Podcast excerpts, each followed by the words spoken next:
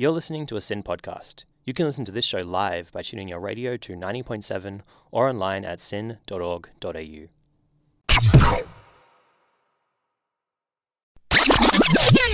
Due to some confusing, boring legal stuff, SYN can't podcast any of the knee slapping tracks that are played on air. To dance along with us in the studio, you'll need to listen live. Tune your radio dial to 90.7 or stream it online at syn.org.au. We at Represent would like to acknowledge and pay our respects to the traditional owners of the land on which SYN operates, the Wurundjeri people of the Kulin Nation. SYN Media respectfully acknowledges their ancestors and elders, past, present, and emerging. We would also like to acknowledge the traditional custodians and their ancestors of the lands and waters across Australia where our content reaches. Sovereignty has never been ceded, it always was and always will be Aboriginal land. Kids should go to school. That's what we're committed to. I said no originally, then I said yes, then I have said no, and I've stuck to it. I didn't need to do this. I've already done a lot of wall for the election. The English fought a civil war over this, ba- over this matter. Don't deal with the nuance of the Canberra bubble. I don't know what to do with it. We have so much money. What we want is more learning in schools and less activism in schools. issues that perhaps may be controversial today, but 30 years from now, your children, your grandchildren are going to be thankful that you stood up for what was right.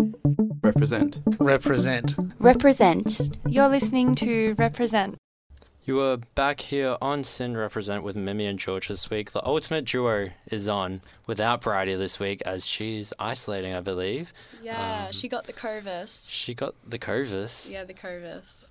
Okay, we're definitely not calling it that. But anyway, um, this week we've got a bit of a budget extravaganza, if you like. Um, we're going to be going through all the ins and outs of the recent budget that was announced on Wednesday and what it means for young people and all demographics, basically. To start off our extravaganza that I called it about the budget this this week, um, I'm going to kick us off to just give a bit of an overview of the winners and losers and kind of the ins and outs of everything to do with the budget that was just recently announced. Um, so to get it started, the way that a lot of political analysts are kind of viewing this and economists is that it was more or less just a cash splash ahead of the election by the federal government to kind of woo voters along um, before May when the election comes. Um, so with that in mind, there's been a lot of fancy new sugar hits given by um, Scott Morrison and co. Uh, basically, he introduced the reduction in the excise for petrol and fuel, uh, which basically means that the initial excise that was in place was 44.2 cents. That has now been halved to 22.1 cent, I believe, um, if my maths is correct. And so basically, that just means that petrol price will be coming down a little bit. The catch to this is that it only goes for six months. So one way to look at that is that because it's only in there for six months, the next elected government will have to be the ones to kind of remove that excise in place. Um, so if Albanese and the Labor Party get put in power, um, they're going to have to hike up the petrol prices again, unless they want to continue the excise, which will be very expensive. But that's one of the winners um, that I'm sure many of us will be having over the next couple of weeks, considering how expensive um, petrol is currently. Um, on top of that, there's been a few incentives to taxpayers and lower income workers. Uh, specifically, there's a lump sum payment of $250 that will be handed out to about um, 6 million low income earners in April, which in essence is, yeah, another sugar hit for the lower income, which I would assume is mainly Labor supported um, because it is traditionally a workers' class. So, on top of that, there'll be another $420 back um, on tax returns for middle to low income earners who are earning under 120000 a year, which means that some people will be getting up to $1,500 back at tax time, which is a lot of numbers thrown around, but essentially it will be helping out a lot of Australians who need it most. Um, another winner for the budget is women, which maybe we'll go into later. I think women is a bit of a general kind of thing to say, but I think maybe we'll go into the specifics about that um, in our next segment. Also, Barnaby Joyce's love affair of regional Australia gets a massive increase in infrastructure and a lot more money. Uh, basically, they've announced that there'll be $7.1 billion over the next 11 years, according to the ABC, for a new energy security and regional development plan. Um, basically, that's going to provide a lot of jobs. Um, it'll be handed in co investments with the states and territories, um, and also private companies as well, to basically help infrastructure be built and a lot of building specifically building dams and logistical hubs in north central Queensland, which you guessed it is Barnaby Joyce's favoured land. Um, on top of that, there's a new initiative by the federal government called the REDSPICE, which is basically a cybersecurity plan, uh, which will be $9.9 billion delegated to the Australian Signals Directorate, um, which is also known as ASD. Basically, over the next 10 years, it will bolster Australia's cybersecurity and intelligence agencies. Um, on top of that, um, hopefully creating another 1,900 jobs um, in that field.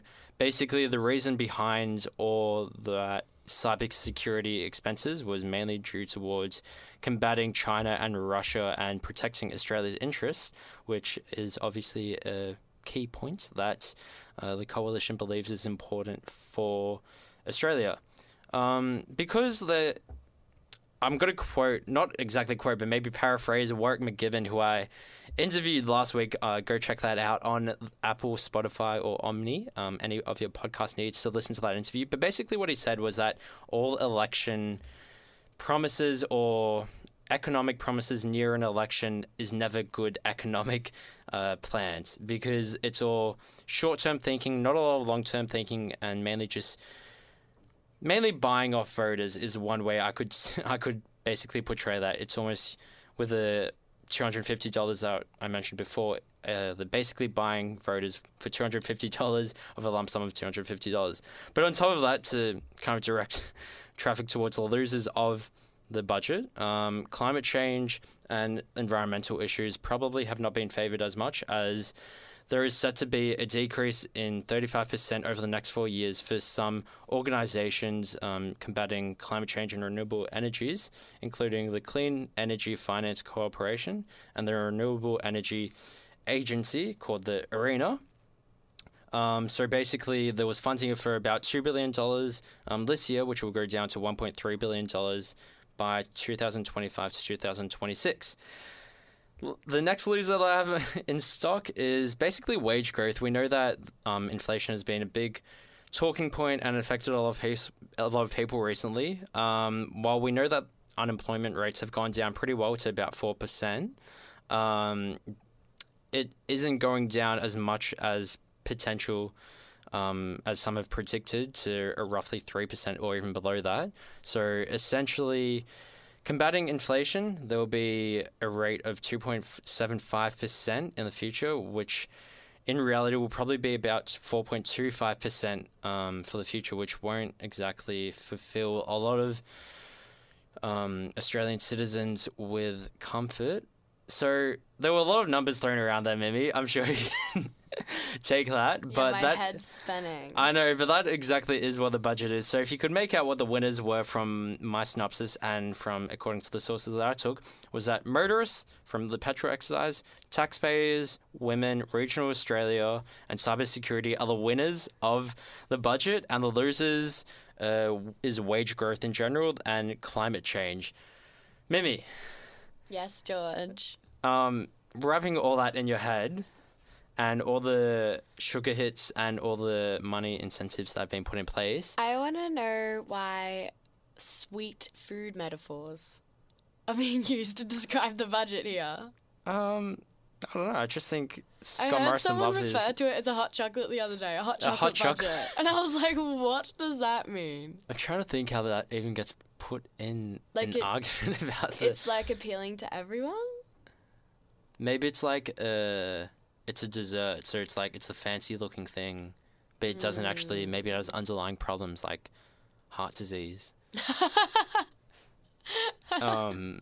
So yeah. That was a good one, George. Yeah, I know. Thank you. I'm a very good pessimist when I want to be.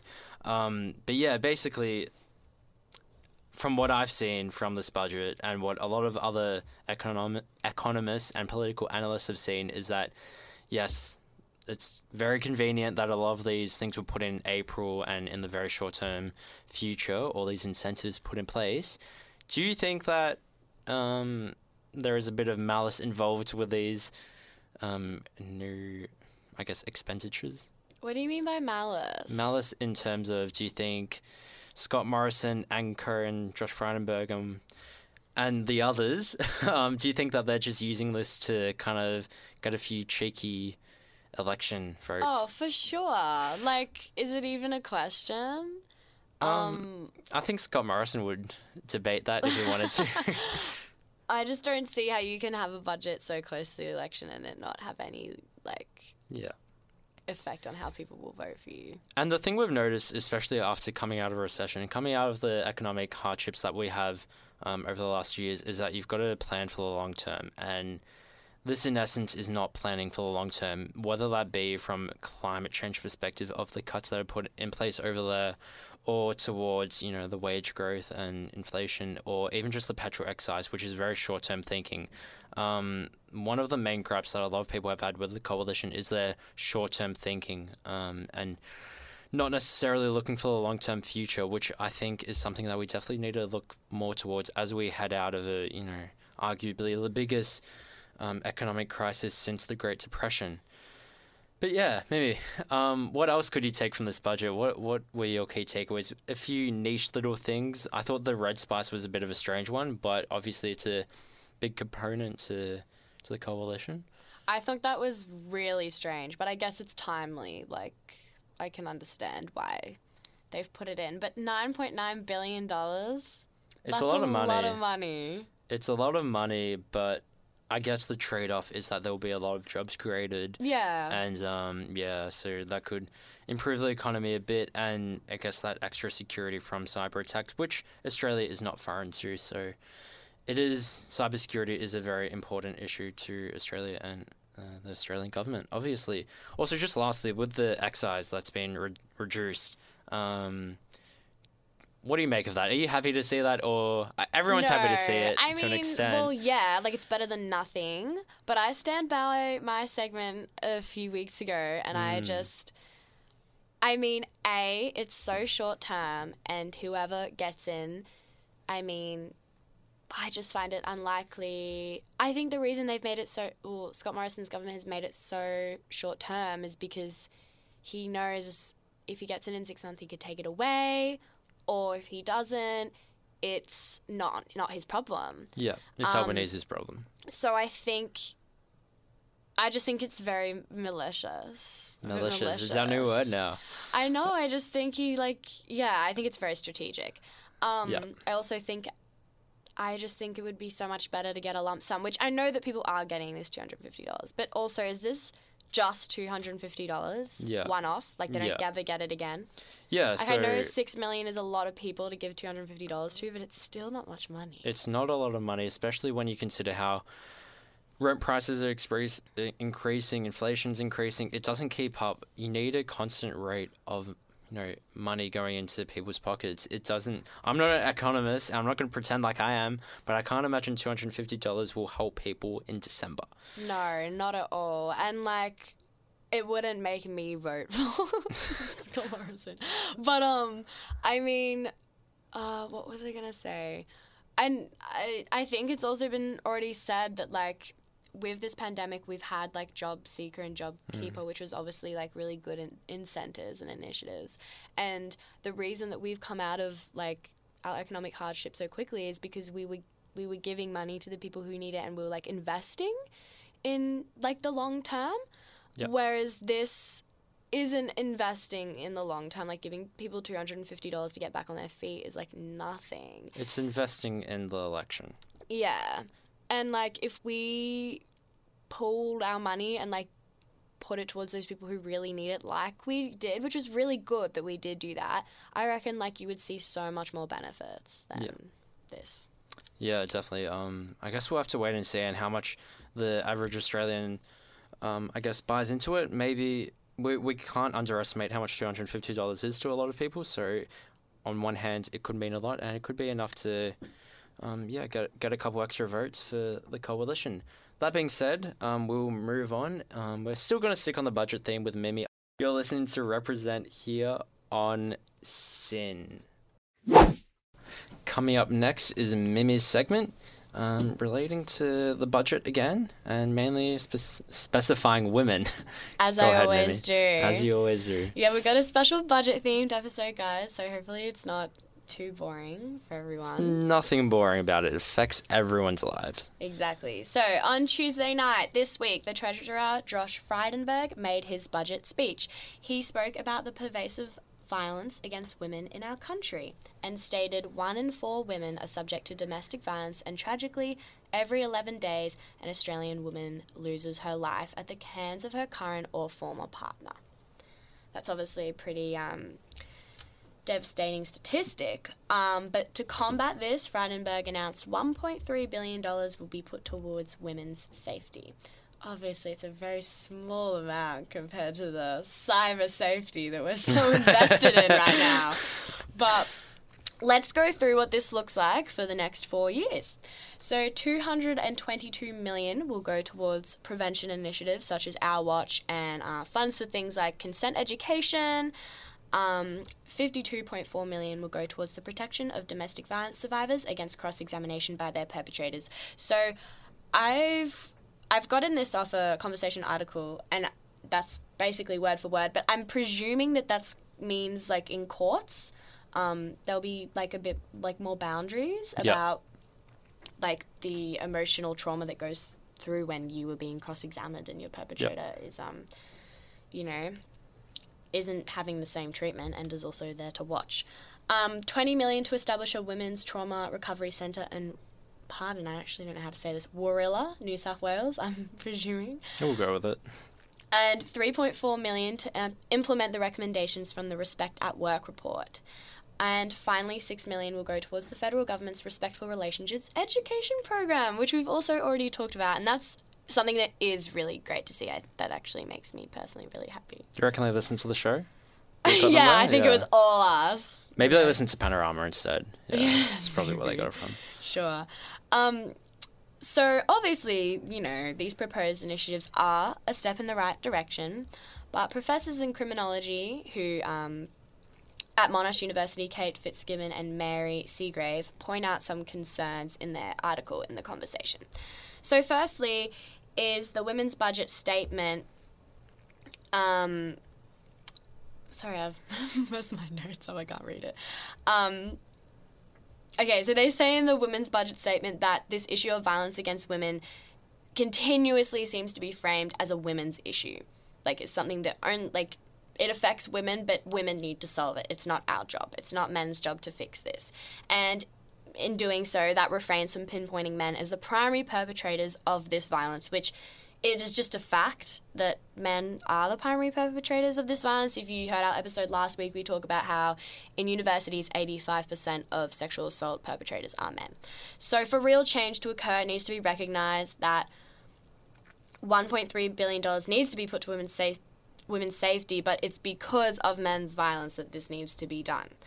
Um, the budget also fails to adequately fund family violence and legal services for Indigenous women, who are arguably the women who need the most support. Um, these services, um, often in rural, rural areas, are under resourced and understaffed.